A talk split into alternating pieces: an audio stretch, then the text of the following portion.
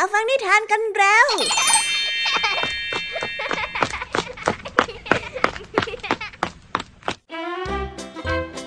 สวัสดีค่ะน้องๆ ยินดีต้อนรับเข้าสู่ชั่วโมงนิทานกับรายการคิสอาในวันนี้พี่ยามีและกองทัพนิทานหันษาพร้อมที่จะพาน้องๆ ไปตะลุยโลกแห่งจินตนาการที่เต็มไปด้วยความสนุกสนานและก็คิดต่างๆ กันแล้วล่ะค่ะ เอาล่ะ เราไปตะลุยโลกนิทานกันเลย ในวันนี้พี่ยามีมาพร้อมกับนิทานที่แสนสนุกถึง 3 เรื่องด้วยกัน เริ่มต้นกันที่นิทานเรื่องแรกเป็นเรื่องราวของแม่มดตนหนึ่งที่อ้างว่าตนนั้นมีพลังอำนาจ สามารถเปลี่ยนแปลงทุกสรรพสิ่งได้ ชาวบ้านเนี่ยต่างก็หลงเชื่อในคำพูดของแม่มดนะคะ จึงได้จ้างให้แม่มดไปทำพิธีให้ จนกระทั่งวันหนึ่ง แม่มดได้ถูกกล่าวหาว่าเป็น 18 มงกุฎเอ จะเกิดอะไรขึ้นกับแม่มดต่อไปนะ มาไปรับฟังพร้อมกันในนิทานที่มีชื่อเรื่องว่า เสียทีีแม่มดเก๋ในนิทานเรื่องแรกของพี่แยมมี่เลยนะคะ ส่วนนิทานในเรื่องที่สองมีชื่อเรื่องว่า ชุดหมีพิสูจน์ใจมาฝากกัน นิทานเรื่องนี้เป็นเรื่องราวของชายหนุ่มรูปงาม แต่มีชีวิตที่ตกอับ วันหนึ่งในขณะที่นั่งอยู่ที่ใต้ต้นไม้ ก็ได้เจอกับชายชาราที่ยื่นข้อเสนอให้กับชายหนุ่มให้สวมชุดหมี เพื่อแลกกับเงินทองและสมบัติมากมาย แต่ว่ามีข้อแม้ว่าชายหนุ่มนั้นต้องห้ามอาบน้ำห้ามล้างหน้า แล้วก็ห้ามถอดชุดนี้ออกเด็ดขาด เอ๊แล้วชายหนุ่มจะทำได้ไหมนะ ไปติดตามรับฟังพร้อมกันในนิทานเรื่องที่สองของพี่ยามีนะคะ และในนิทานเรื่องที่สามนี้เป็นเรื่องราวของล่อสองตัว ที่ทำหน้าที่แบกของให้กับพ่อค้า โดยที่เจ้าล่อตัวแรก ได้แบกทองคำมันจึงยิงพยอง และคิดว่ามันนั้นเหนือกว่าล่อตัวที่สองส่วนเจ้าล่อตัวที่สองได้ทำหน้าที่แบกเพียงแค่กระสอบข้าวบาเล่ธรรมดาธรรมดาเท่านั้น แต่ในระหว่างทางค่ะ จู่ๆก็ดันเกิดเหตุการณ์ที่ไม่คาดคิดขึ้น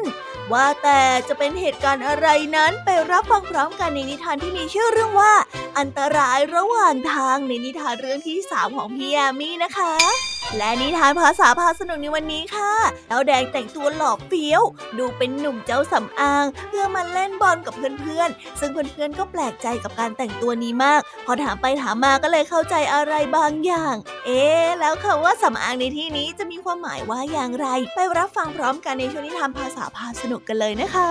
เป็นยังไงกันบ้างหลังจากที่พี่ยามีได้เล่าเรื่องความสนุกกันไปบางส่วนแล้ว น้องๆพร้อมที่จะไปตะลุยโลกนิทานกับรายการคิสอากันแล้วหรือยังเอ่ยเอาละค่ะ ถ้าพร้อมกันแล้วเราไปรับฟังนิทานเรื่องแรกกันเลย กับนิทานที่มีชื่อเรื่องว่า เสียทีแม่มดเก๋ ไปรับฟังกันเลยค่ะ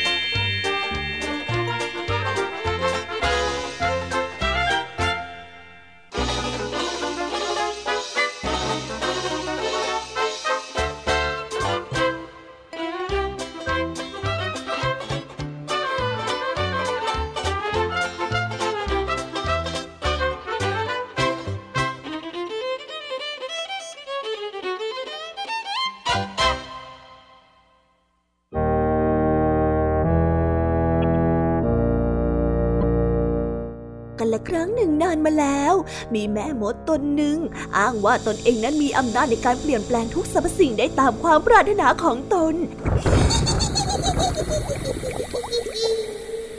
แม้กระทั่งความโกรธเคืองของเทพเจ้า ชาวเมืองจำนวนมาก ต่างหลงเชื่อในคำอวดอ้างของนาง จึงมักจะจ้างนางให้ไปประกอบพิธีกรรม โดยมีค่าจ้างเป็นทรัพย์สินเงินทองมากมาย แม่มดได้สร้างรายได้มหาศาลจากการทำพิธีดังกล่าว อยู่มาวันหนึ่ง แม่มดได้ถูกกล่าวหา และได้รับการตัดสินประหารชีวิต ระหว่างทางที่แม่มดได้ถูกนำตัวไปยังลานประหาร ได้มีประชาชนมารอดูแม่มดเป็นจำนวนมาก คนเหล่านั้นต่างโกรธแค้นแม่มดที่หลอกลวงตนจนเสียทรัพย์สินไปเป็นจำนวนมาก นี่แน่แม่มด ท่านแอบอ้างว่าสามารถเปลี่ยนความโกรธของเทพเจ้าผู้ยิ่งใหญ่ได้ แล้วเหตุใดเจ้าจึงไม่สามารถเปลี่ยนความโกรธของมนุษย์ต้อยต่ำอย่างพวกเราได้เล่า เจ้านี่มันสิบแปดมงกุฎชัดๆ เสียงใครสักคนหนึ่งในกลุ่มเหล่านั้นได้ดังขึ้นมา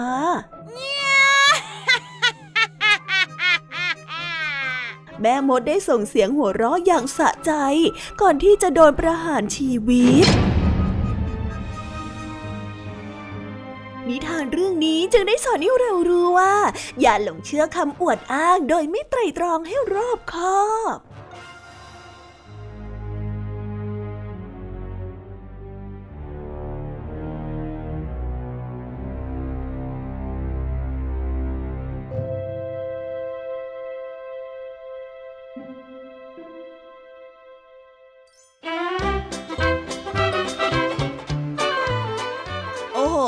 ๆ แล้วแม่มดไม่ได้มีพลังหลอกหรอกคะเนี่ย ดันมาหลอกกันซะได้ พวกชาวบ้านเองก็พากันหลงเชื่อคำพูดของแม่มด ผลสุดท้ายเป็นยังไงล่ะคะ เสียเงินเสียทองแต่ก็ไม่ได้รับอะไรกลับมาเลย ก็นี่แหละนะบทเรียนของคนหูเบา และในเมื่อเห็นว่าเป็นแบบนี้แล้ว เราจึงไม่ควรหลงเชื่อคำพูด หรือว่าคำกล่าวอ้างของใครง่าย ๆ แต่ควรไตรตรองและคิดให้ถี่ถ้วนซะก่อน ไม่อย่างนั้นนะคะพลาดท่าเสียทีคนอื่นง่าย ๆ นะ เอาละค่ะ เราไปต่อกันในนิทานเรื่องที่สองกันเลยดีกว่า นิทานเรื่องนี้นะคะ เป็นเรื่องราวของชายหนุ่มรูปงาม แต่มีชีวิตที่ตกอับค่ะ วันหนึ่งมีชายแก่มายื่นข้อเสนอให้กับชายหนุ่มคนนี้ ได้สวมชุดหนังหมี เพื่อแลกกับเงินทองและทรัพย์สมบัติมากมาย ไปรับฟังนิทานเรื่องนี้พร้อมๆกันเลยดีกว่าค่ะ กับนิทานที่มีชื่อเรื่องว่า ชุดหมีพิสูจน์ใจ ไปรับฟังกันเลย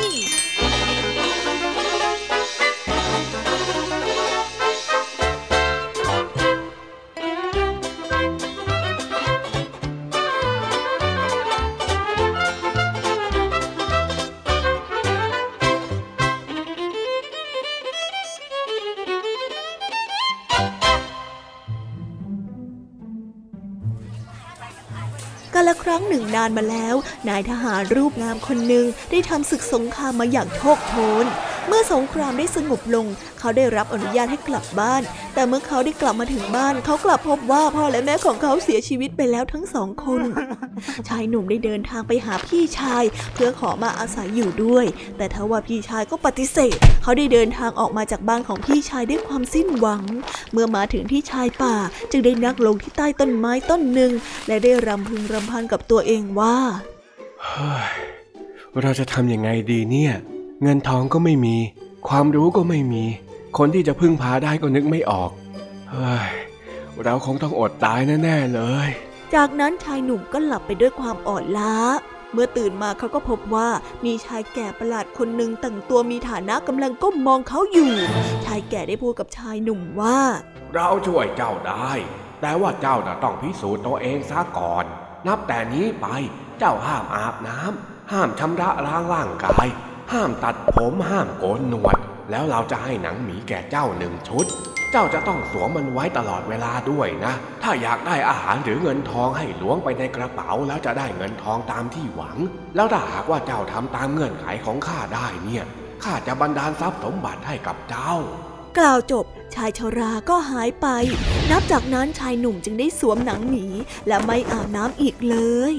ผ่านไปได้สองปี เขาได้เริ่มเป็นที่รังเกียจของคนที่ได้พบเห็น เพราะว่าเนื้อตัวสกปรกมอมแมม ผมเผ้ารุงรัง ทว่าชายหนุ่มนั้นเป็นคนที่มีจิตใจดีและชอบช่วยเหลือคนอื่นอยู่เสมอๆ วันหนึ่งชายหนุ่มได้ยินเสียงผู้ชายร้องไห้สะอึกสะอื้นมาจากโรงแรม เมื่อได้หันไปดูก็พบว่ามีชายชรากำลังยืนร้องไห้อยู่ที่เคาน์เตอร์ ชายชราได้กล่าวว่า เขานั้นถูกขโมยของไปจนหมดไม่มีเงินจ่ายค่าโรงแรม และไม่มีเงินที่จะไปไหนได้อีก เจ้าของโรงแรมได้เรียกเจ้าหน้าที่มาจับตัวชายคนนั้นไป ชายหนุ่มจึงได้เดินเข้าไปหาและควักเงินในกระเป๋าให้แก่เขาชายชาราดีใจมาก ได้กล่าวว่าจะยกลูกสาวให้เป็นภรรยาเพื่อเป็นการตอบแทน ชายหนุ่มได้กล่าวปฏิเสธเท่าไร ก็ถูกชายชาราคนนั้นขยันขยอ เขาจึงได้ตามกลับไปที่บ้านของชายชาราด้วยความจำยอม เมื่อถึงบ้านของชายชารา ก็ได้เล่าเรื่องที่เกิดขึ้นให้กับลูกสาวทั้งหมดได้ฟัง แต่ลูกสาวคนแรกของชายชารา รังเกียจชายหนุ่มในชุดหนังหมี เพราะว่าความสกปรกมอมแมมของเขา จึงไม่ยินยอมที่จะแต่งงานด้วย แต่ลูกสาวคนเล็กเกรงว่า พ่อของตนนั้นจะเสียหน้าจึงยอมแต่งงานกับชายคนนั้น ชายหนุ่มได้หักแหวนออกจากนิ้วแล้วหักออกเป็นสองส่วน ส่วนหนึ่งได้เขียนชื่อของตน แล้วให้หญิงสาวเอาไว้ และอีกส่วนได้เขียนชื่อของหญิงสาวและเก็บเอาไว้ในกระเป๋าของตนเอง เขาได้กล่าวกับหญิงสาวว่า ในอีกเจ็ดปี ใครที่ถือแหวนส่วนนี้กลับมา แสดงว่าชายคนนั้นคือเรา แล้วเราจะกลับมาเพื่อแต่งงานกับเจ้านะ ผ่านไปเจ็ดปี ชายหนุ่มได้กลับมาที่ต้นไม้ต้นเดิมอีกครั้ง เขาได้นั่งรอชายชาราประหลาด จนเผลอหลับไป และเมื่อตื่นขึ้นมา ชายชาราแสนประหลาด ก็มองเขาด้วยท่าทางเช่นเดิมและได้กล่าวว่าโอ้โหเจ้าทำสำเร็จ เอาละนับจากนี้เนี่ย เจ้าจะร่ำรวยมากกว่าใครๆเลยละ ข้าจะทำให้ตามที่สัญญา กล่าวจบชายชราประหลาดก็หายตัวไป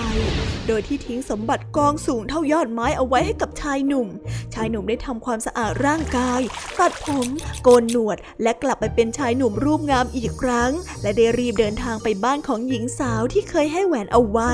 เมื่อไปถึงก็ไม่มีใครจำเขาได้เลย ชายหนุ่มได้บอกแต่เพียงว่าเขาจะมาขอลูกสาวของชายชราไปแต่งงาน ลูกสาวคนโตและคนรองที่เคยรังเกียจเขาในครั้งก่อนได้รีบเร่งหาวายและอาหารอย่างดีมาต้อนรับ และได้แต่งตัวด้วยเสื้อผ้าที่สวยงามมาร่วมโต๊ะอาหาร ส่วนลูกสาวคนเล็กได้แต่งตัวเป็นชุดสีดำรวมนั่งโต๊ะอาหารโดยไม่มีท่าทีที่จะสนใจชายหนุ่มรูปงามเลยแม้แต่น้อย ชายหนุ่มได้ถามชายชราว่าทำไมลูกสาวคนเล็กถึงแต่งกายเป็นชุดสีดำนางแต่งกายเช่นนั้นก็เพื่อจะบอกเป็นความหมายว่านางมีคนที่มั่นหมายเอาไว้แล้วนะ่ะ นางคงจะรอท่านนั่นแหละมั้ง ชายหนุ่มซาบซึ้งใจมากที่หญิงสาวรอคอยการกลับมาของตน เขาได้ใส่แหวนส่วนที่เขาเก็บเอาไว้ลงในแก้ววายแล้วส่งให้ลูกสาวคนเล็กของชายชรา หญิงสาวได้รับแก้ววายไปแบบเลี่ยงไม่ได้ และเมื่อได้เห็นชิ้นส่วนของแหวนในแก้ววายก็รู้ได้ทันทีว่า ชายคนนี้คือชายที่สวมหนังหมีเมื่อห้าปีก่อนนั่นเอง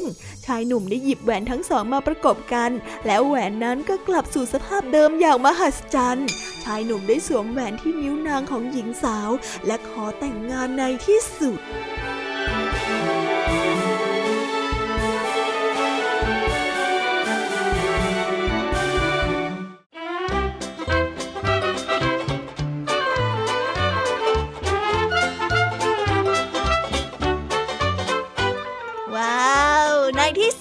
ายหนุ่มก็ทำตามข้อตกลงที่ให้ไว้กับชายชราได้สำเร็จ เขาได้รับเงินและทรัพย์สมบัติมากมายเป็นสิ่งตอบแทน การสวมชุดหมีถือว่าเป็นบทพิสูจน์ความอดทนให้แก่ชายหนุ่ม แล้วก็ทำให้เห็นว่า ใครคือคนที่รักชายหนุ่มจริง ๆ และไม่ได้มองเพียงแค่รูปลักษณ์ภายนอกเท่านั้น หลังจากที่ผ่านบทพิสูจน์นี้แล้วเขาก็ได้พบกับหญิงสาวที่รักเขาจริง ๆ และได้ใช้ชีวิตอย่างมีความสุข จะเห็นได้ว่าบางครั้งการที่มองข้ามรูปลักษณ์ภายนอกไป ก็ทำให้เจอกับสิ่งที่มีคุณ ค่าที่แท้จริง เหมือนกับหญิงสาวที่มองข้ามชุดหมีจะได้พบกับชายรูปงามนั่นเองค่ะ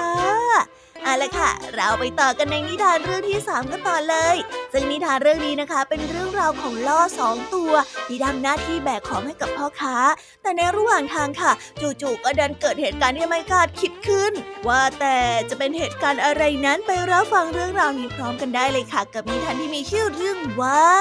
อันตรายระหว่างทาง ไปรับฟังกันเลย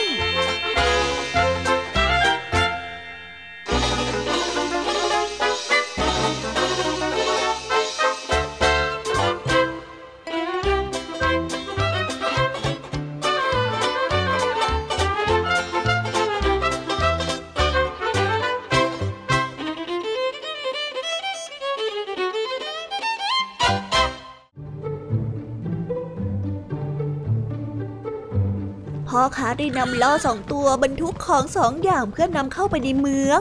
ล่อตัวหนึ่งแบกถุงหนังที่มีทองบรรจุอยู่เต็มถุง ในขณะที่ล่อตัวที่สองแบกกระสอบปาดบรรทุกข้าวบาเล่ธรรมดาธรรมดาล่อตัวที่หนึ่งได้เดินเชิดหน้าด้วยท่าทียโส ภาคภูมิใจที่มันนั้นได้แบกทองคำล้ำค่า เออดูเถอะสหายข้าเนี่ยช่างโชคดีแล้วเกินนะที่ได้แบกของที่มีค่าของมนุษย์ ต่างจากเจ้าที่ได้แบกของต่ำช้าไร้ราคา เจ้าล่อตัวที่หนึ่งได้กล่าว ล่อตัวที่สองไม่ได้ว่าอะไร เอาแต่เดินไปตามทางด้วยท่าทีที่สงบนิ่ง ระหว่างทางมีโจรซุ่มอยู่ข้างทาง เจ้าโจรได้กระโจนออกมาจากที่กำบัง และตรงไปปล้นทรัพย์สินของพ่อค้า โจรคนหนึ่งได้ใช้ดาบที่พกมาฟันเข้าไปที่ล่อตัวที่หนึ่งอย่างจัง ก่อนที่จะแย่งเอาถุงทองคำไปทั้งหมด แต่กลับไม่สนใจล่อตัวที่สองเลยแม้แต่น้อย เนื่องจากว่ามันแบกถุงข้าวบาเล่ที่ไม่มีค่าและไม่มีราคาใดๆทำให้ล่อตัวที่สองร้อยตายมาอย่างวุดวีดโอ้จังได้สอแม่ชีวิตของข้ายิ่งนักสิ่งที่ข้าภาคภูมิใจ ได้นำหายนะมาสู่ตัวข้าโดยไม่รู้ตัวเลย เจ้าลอตัวที่หนึ่งได้กล่าวก่อนที่จะสิ้นใจ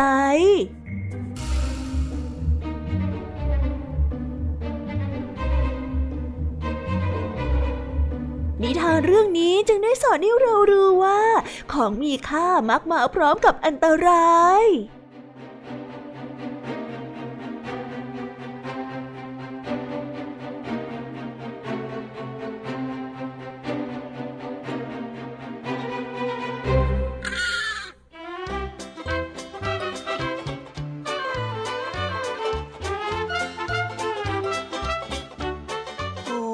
สงสารเจ้าล่อตัวแรกจังเลยนะคะ สุดท้ายมันก็ต้องด่วนจากไป เพราะทองคำที่มันภาคภูมิใจนักหนา เฮ้ย ก็อย่างว่าแหละค่ะ สิ่งของมีค่าเนี่ยมักจะมาพร้อมกับอันตรายเสมอ ดังนั้นนะคะ เมื่อมีของมีค่าติดตัวเนี่ยก็ควรที่จะระมัดระวังตัวและก็เก็บรักษามันเอาไว้ให้ดีนะ เอาละค่ะน้องๆ ตอนนี้เราก็เดินทางมาถึงช่วงนิทานภาษาพาสนุกกันแล้ว วันนี้ค่ะเจ้าจ้อยกับเจ้าสิงเนี่ยกำลังสืบหาความจริงบางอย่าง ว่าทำไมเจ้าแดงถึงแต่งตัวดูดีผิดแปลกไปจากเดิมมาก ไปติดตามเรื่องราวความสนุกและความหมายของคำว่าสำอาง พร้อมกันในนิทานภาษาพาสนุกกันเลย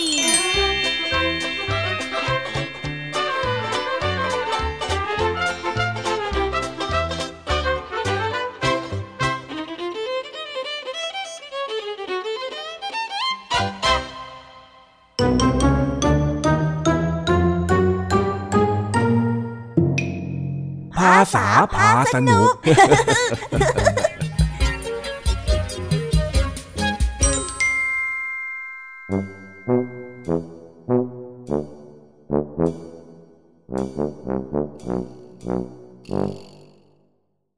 วันนี้เจ้าแดงแต่งตัวหล่อเฟี้ยว มีรองเท้าใหม่ เสื้อผ้าใหม่ แถมยังฉีดน้ำหอมจนกลิ่นฟุง้ง นั่นจึงทำให้เจ้าจ้อยและเจ้าสิงเกิดความสงสัย ว่าทำไมเจ้าแดงถึงเปลี่ยนมาแต่งเนื้อแต่งตัว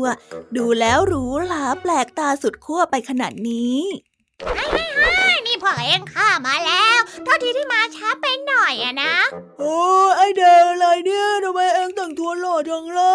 เออนั่นน่ะสิ นี่เองแต่งตัวมาขนาดนี้เองจะไปไหนหรออ้าวข้าก็มาเล่นฟุตบอลกับพ่อเองไง มามามามาข้าพร้อมเล่นแล้วฮ่าฮ่าโอ้นี่ชุดเล่นบอลเหรอเนี่ย แถมยังเอ้ยเออมีกลิ่นอะไรออกมาจากตัวเองด้วยน้อยน้อยข้าขอดมบ้างออ มันกลิ่นหอมๆที่ไม่เคยได้กลิ่นมาก่อนเลยอ่าอันนี้นะคือกลิ่นน้ำหอมยังไงล่ะเฮ้ยนี่มันรองเท้าผ้าใบคู่ใหม่นี่นะ โห มีรูปยอดมนุษย์ติดอยู่รองรองเท้าด้วยอะ จริงด้วย นี่มันเกิดอะไรขึ้นกันครับเนี่ยทำไมเองถึงดูเปลี่ยนไปแบบแปลกๆอย่างนี้อะอ้าวคนมันต้องมีพัฒนาการกันมากไง การแต่งตัวเนี่ยมันก็คือการบ่งบอกความเป็นตัวตนอย่าง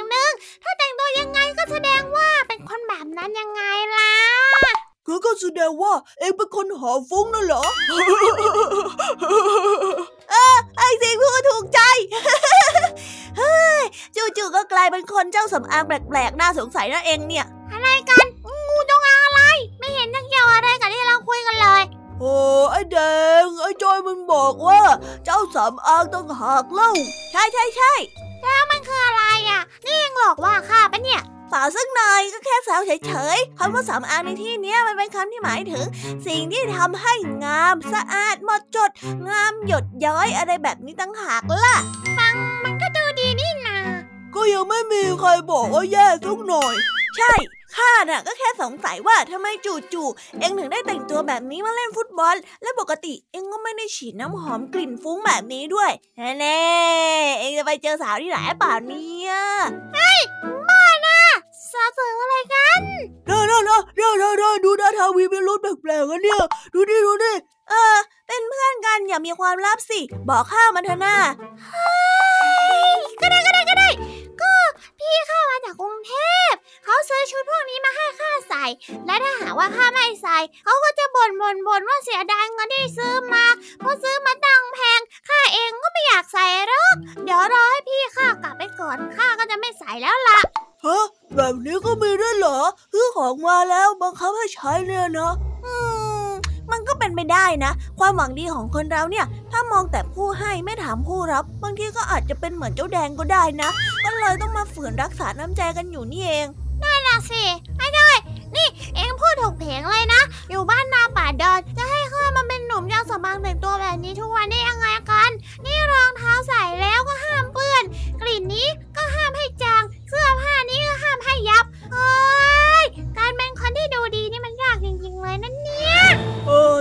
ข้าก็อิจฉาเองนะไอ้แดง แต่พอได้ฟังแบบนี้ข้าก็เริ่มสงสารเองแล้วล่ะ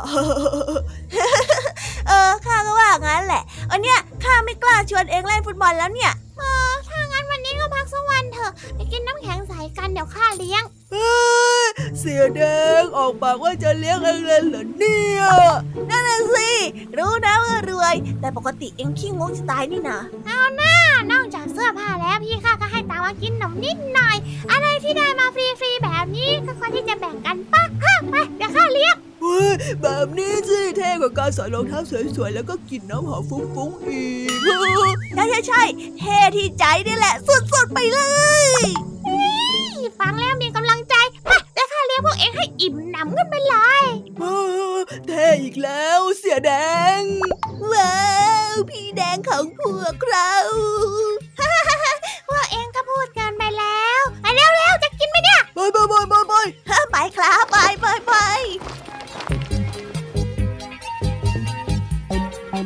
ว้าว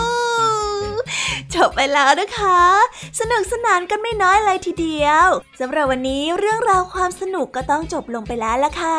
พวกเราและรายการคิสอาวก็ต้องขอบอกมือบายบายกันไปก่อน ใครที่มารับฟังไม่ทันสามารถไปรับฟังย้อนหลังได้ที่ไทย PBS Podcast นะคะ วันนี้จากกันไปด้วยเพลงเพราะๆในช่วงสุดท้ายของรายการ แล้วไว้เจอกันใหม่ในตอนถัดไปสำหรับวันนี้ สวัสดีค่ะบายบายเป็นเด็กดีของคุณพ่อคุณแม่นะคะ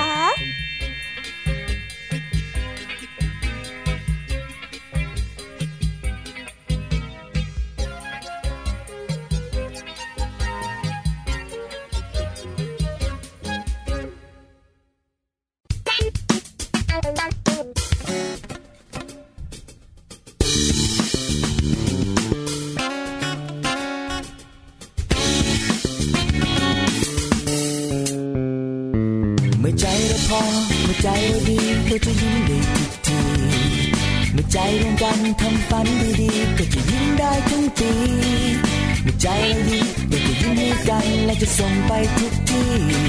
ทำให้โลกใบนี้ มีความสุขอยู่รอบรอบตัว ไม่ว่าจะอยู่ที่ไหน Happy Happy Happy Happy อยู่ใกล้กับเธอใช่ไหม Happy Happy Happy Happy สุขซ่อนในหัวใจ Happy Happy Happy Happy Happy มัน Happy Happy Happy Happy อยู่ทุกทุกที่ที่เราไป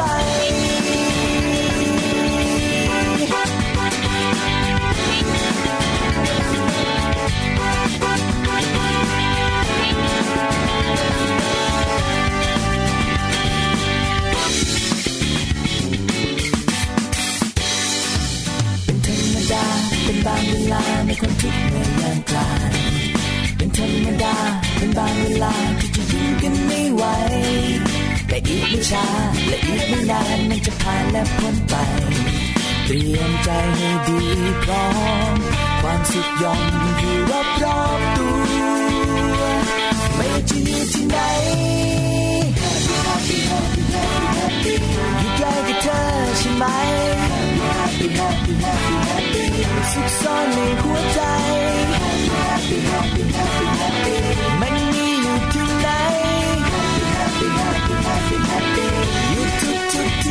เราไป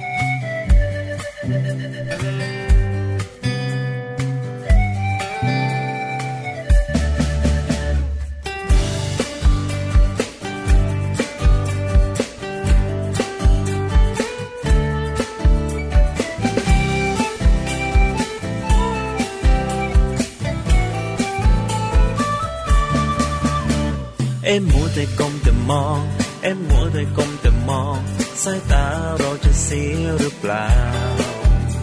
อย่าลืมใส่ใจคนรักรอบค่า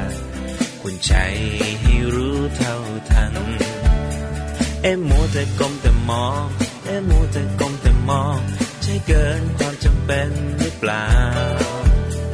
ก็เห็นผู้ใหญ่ใครๆก็เป็นทางนั้น หรือเราต้องทำตาม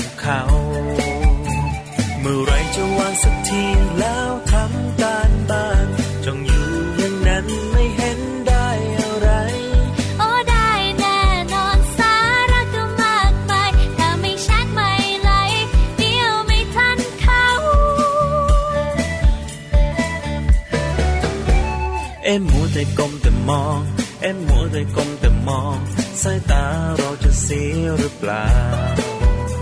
อย่าลืมใส่ใจคนรักรอบค่างคุณใจให้รู้เท่าทันเอ็มมัวแต่ก้มแต่มองเอ็มมัวแต่ก้มแต่มองใช่เกินความจำเป็นหรือเปล่า ก็เห็นผู้ใหญ่ใครๆก็เป็นทางนั้น หรือเราต้องทำตามเขา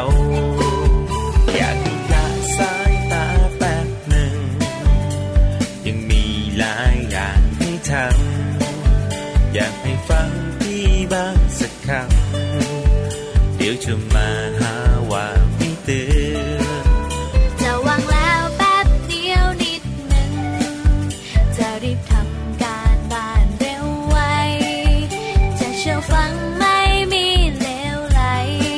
วางมือถือไว้ใช้เท่าที่จำเป็น เอ็มมัวแต่ก้มแต่มอง เอ็มมัวแต่ก้มแต่มอง สายตาเราจะเสียหรือเปล่า ใส่ใจคนรักรอบค่างคุณใจให้รู้เท่าทัน เอ็มมัวแต่ก้มแต่มองเอ็มมัวแต่ก้มแต่มอง ใช่เกินความจำเป็นหรือเปล่า ก็เห็นผู้ใหญ่ใครๆก็เป็นทางนั้น หรือเราต้องทำตามเขา